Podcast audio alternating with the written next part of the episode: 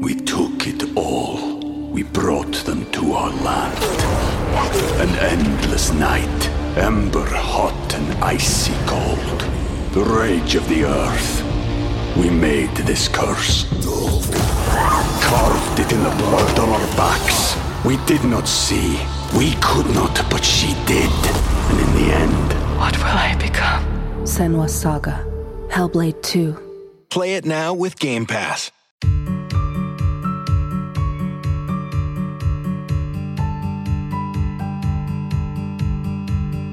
Hello, and welcome back to First Act, a podcast from Kochie's Business Builders. I'm Sess Busby, And I'm Adam Bubb.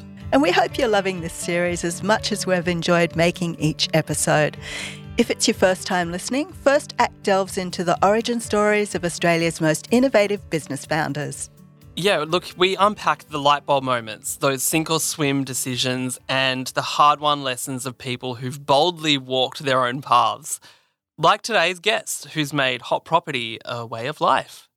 A very luxe way of life, might I add. You may know Simon Cohen from the series Luxe Listings Australia on Amazon Prime Video. Simon is the CEO and founder of Cohen Handler, Australia's number one buyer's agency. His job is to find the ultra rich, the most extra homes, and save them a few hundred K here or there. He's gone from starting a business with just $5,000 in his bank account to becoming the highest grossing buyer's agent in Australia. Now, to find out more of his secrets of success, we've got Simon Cohen with us now. Thanks for joining us on First Act. What a great uh, play on words there. Very impressive. A luxe way of life. Thanks for having me, guys. Simon, it is so great to have you with us today for First Act. Look, we always start with our First Act icebreaker, just something just to, to melt the ice. There's no ice, obviously, between us. But th- this is your First Act icebreaker. They say you should never meet your idols. Have you ever met someone you really looked up to, and did they live up to the hype? Um, I have. Fortunately, a lot of them have, have become my clients. Oh. Yes, they live up to the hype, but one thing you realize is they're all human, um, which I actually like because it, it, it makes you realize you can kind of do what anyone can do, if that makes sense. Right. So, is there any any people in particular that you've um that you look up to that you've met, or that someone that, whether they become your client or not, that you kind of imme- that immediately comes to mind? For me, they're, they're more um, business people that, that I really respect. Um, so there's a plethora of them. I don't know if I have a particular idol. Like, I guess if I wanted to come back as someone, it would probably be David Beckham, but that's not going to happen, and I haven't met him. he may he may end up listening to this podcast, and we'll we'll just uh, we'll hook you guys up. Hey. I love you, David. Now, let's dig into your first act. You've got to have confidence in yourself to make it in the high end real estate world. So, where did that come from for you? You know what? Um, I was young and inexperienced, and the first deal I ever did as a 20 year old was knocking on a door as a real estate agent of a house in like one of the best streets in Sydney. I ended up listing it and selling it for, for $9.8 million. This was a very long time ago when $9.8 million bought you more than a two bedroom unit in Bondi. And I learned at a very young age that, you know, there's nothing to be scared of.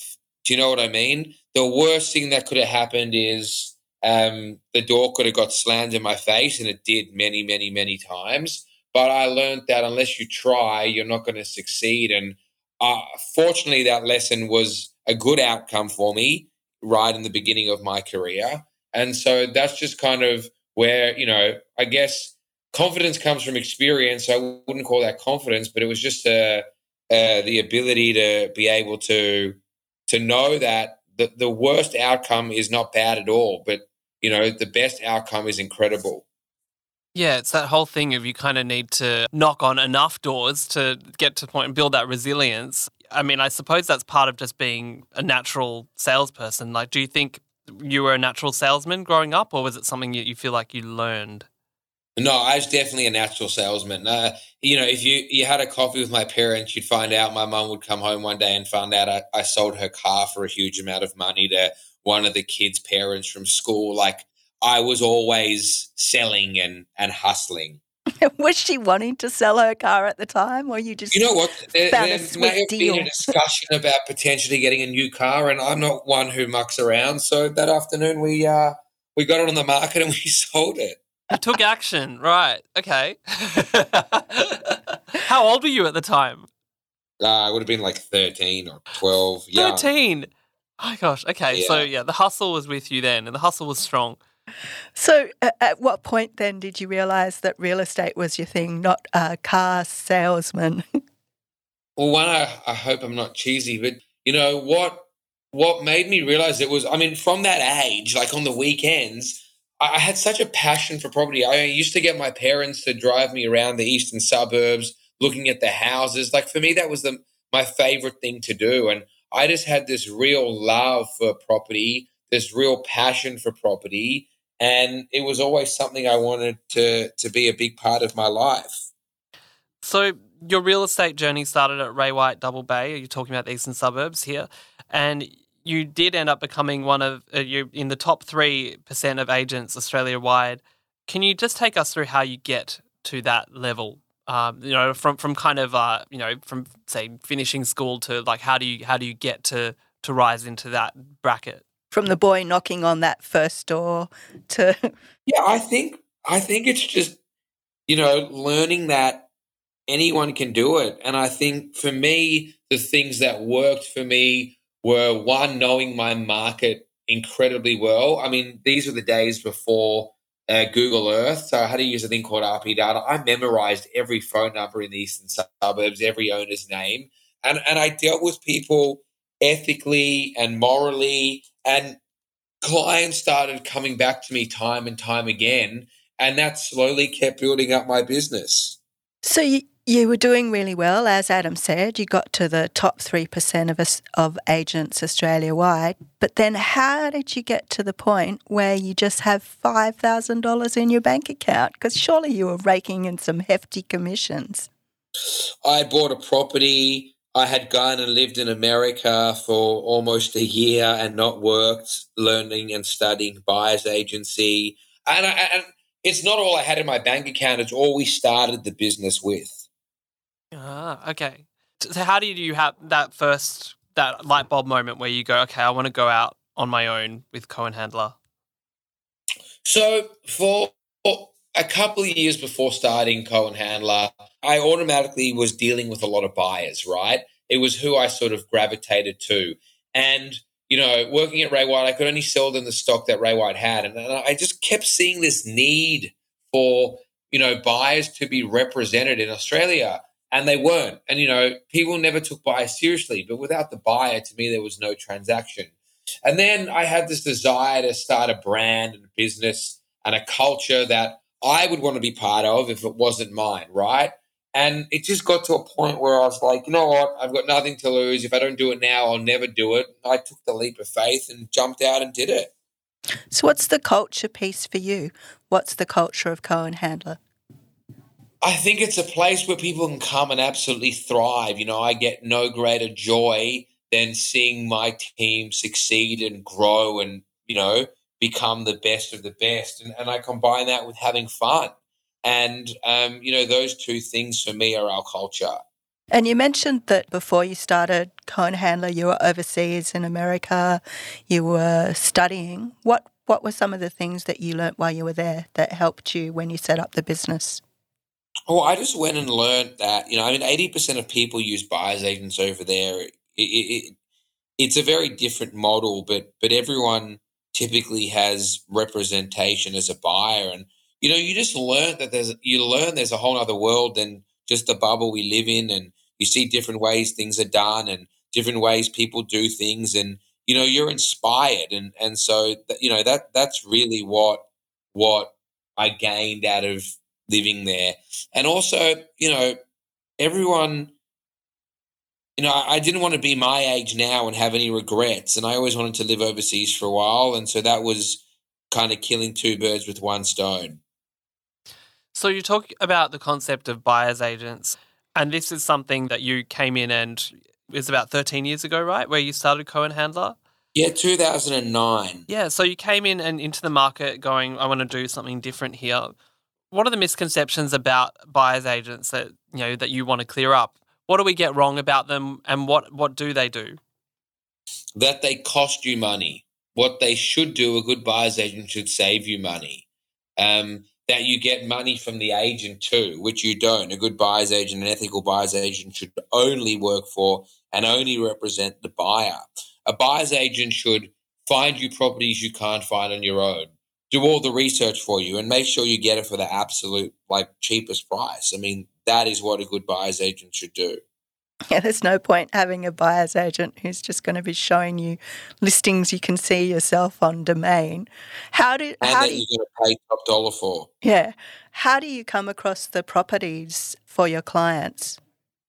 You know, we've been doing this for a long time. We have relationships with real estate agents that are unlike anyone else. And it's our team, you know, chasing agents and owners all day long to get access to these properties. And that's why we have such great success. And by that, I mean 85% of what we buy is all for pre market um, for our clients. So, did you make any um, business mistakes while you were setting up? Uh, was there Oh, any he- particular challenges? I've made so many mistakes. I've spent money where I hadn't have. I've hired people I shouldn't have. Um, you know, I've done so many things wrong, but I feel like all those things have taught me what to do right. Is there anything specific that comes to mind? Because sometimes a, a, a big failure is actually an excellent learning. It's like that door knocking thing, isn't it? You know, I think the thing we we did wrong at a certain point years ago was thinking that just the more bums and seats meant the more successful your business was. That isn't the case at all. I have less people at a higher quality now, and our business is a lot more profitable than having more people at a lower quality where it was a lot less profitable. And that also would go. So you're, you're talking about staff there, but what about also clients? Like you want to go for higher quality ones rather than necessarily the ones that are that well, you know, could be wasting your time, right? Absolutely. You know, we've also learned that you don't just take on anyone for the sake of it. That's a really good point. You work with people who are serious, who are legitimate, and and people who you have a mutual respect for each other. You know, there's nothing nicer than working with someone who's grateful and appreciates the hard work and blood, sweat, and tears that goes into it. And that is a really good point. There's a bit of a lesson in there for other for anyone with any small business where you where you've got clients coming on board about like going I like I've, we've heard it before actually on this podcast where some where people have said they only like to do business with people who you know who get them and who understand their business and understand and are on the same page as them. But there's got to be situations where you take on work for you know for other reasons where you go oh look this is going to be good for our brand reputation or this is going to be good for this and you just have to put up with someone who's hard to work with. How do you manage that? Um, you just got to be thick skinned and tough. And one thing I've learned over the years is that everyone's different. I might see the floor as black and you might see it as blue and someone else might see it as gray. You know, you just have to understand that people are different. They see things differently. They understand things differently. And your job is to work together to try and get the best outcome. And you can't let that personality clash or, eh, eh, you know, you can't take things personally. Get, that get in the way. It's good advice. you, you do have to be a bit like a duck with the water rolling off the back. It's not easy. And we'll be back with more from Simon Cohen after this short break. We took it all. We brought them to our land. An endless night, ember hot and icy cold. The rage of the earth. We made this curse. Carved it in the blood on our backs. We did not see. We could not, but she did. And in the end, What will I become? Senua's Saga. Hellblade 2. Play it now with Game Pass. We are back with Simon Cohen from Cohen Handler. Now, look, Simon, one of the biggest parts of your role is being a negotiator. Uh, so, what's the secret sauce to getting what you want out of a negotiation? Understanding the other side and understanding what they want and how you can use it to get what you want. What does that entail? Like, what kind of listening? Because you must be listening very closely to what they're saying or, dro- or the hints that people are dropping. Uh, it's listening, it's watching, it's understanding what they're thinking, what they want as an outcome, what's important to them. If I put it into context in, in a in a house perspective, it's understanding if someone's bought and they need to settle quickly. You know, you can use that to your advantage. If they haven't bought and they want to stay there for a while, you can use that to their advantage. So it's not only the physical things or the you know the hearing things, but it's the things that are going on in their lives that you can use also. But I think the best negotiators are ones who just keep quiet and talk when the time's right, not for the sake of it. It's actually a good point that you raise about how these are, it's not just people, because I think people might look at from the outside and go, oh, okay, well, these are people with way too much money, um, just buying homes for the sake of it. But you are also dealing with people who are buying homes for reasons because they're at certain stages in their lives, right? Like they, there is emotion attached to it.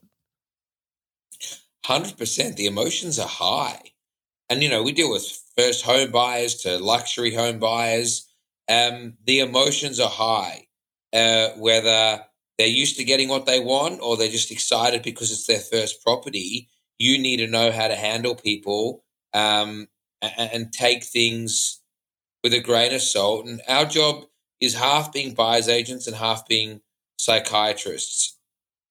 Yeah, I was just going to say, do you feel as though you have to be a little bit of an amateur psychologist and and really know your way around people? Oh my god, I wouldn't call it amateur, but yes, I'm definitely a psychologist. I think I've got a PhD in it by now. Well, look, anyone who's watched Luxe listings would know that you've got a pretty discerning clientele. How do you approach those kinds of personalities, you know, without, you know, without the emotion or without pulling your hair out, with like doing it in a way going, okay, well, you're just another person, right? One, you just have to respect everyone. Two, you've got to know your market and realize that there's a reason why these people are coming to us. And that's because they see us as experts in our field, and we need to be able to give them the advice and guidance that they're expecting, um, and also understand that you know everyone is different and just embrace them for who they are. Fortunately, I work with a lot of clients that I respect so greatly. So for me, I I have the best time working with my clients. Not everyone can say that. It's taken a long time to get here, but I am very lucky. I do have the cream of the crop. As you know, if you're one of my clients, you really are one of the best people around, and I'm very lucky for that. Now, I'm glad we've brought up Luxe listings because I'd like to know how did that come about? Did you pitch it to to the network, or did they come, you know, hunting you down? And and why did you think it would be a good idea for the business? No, a guy called Ben Scott came up with the concept, put Gavin, D'Leanne, and I together, and ended up, you know, selling the the show to Amazon. Um, so I can't take credit for it at all.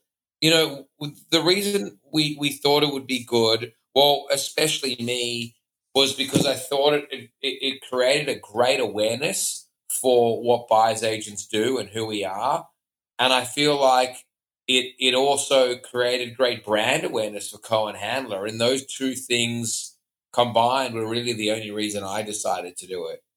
Did you know much about TV production before you started? Nothing. I'm an expert now, but I knew nothing then. What was the most challenging thing when you're dealing with the day to day of your business with these uh, big clients, but everything's now uh, you know, under a microscope. It's uh, there's a camera filming it. Yeah, having a camera crew follow you around. in not only your work but your personal life was was quite eye opening. Then seeing yourself on TV, hearing yourself, and seeing yourself, it's not for the faint-hearted. Did you have um, any clients who, when they watched the episodes back, that they were, you know, unhappy with how they were portrayed on TV or regretted being in it, or or did everyone? No, you'll see a lot of my like. I I have very few clients on there. The ones who are on there wanted to be and were very open to it, so they were very happy. You know, one thing Amazon does is they portray everyone how they are, so you know, no one could really be upset or complain about that. That's great to hear because oftentimes in reality shows, there's a lot of manipulation and people end up seeing themselves on TV and they're like, "Oh, that's not what happened at all," and it, and I'm not like that. Or that was out of context, or, yeah. something. Yeah, yeah, that's what's always said. That's what we were afraid of, but that never happened. I must say. That's fantastic. You must have good editors, good producers, all that. Now, you said you saw some uh, some growth of the business off the back of the TV show. Can you talk us through that? Yeah, I mean, it, it really was a great um, eye opener for a lot of people who didn't know Buyer's Agent existed or didn't know about Cohen Handler.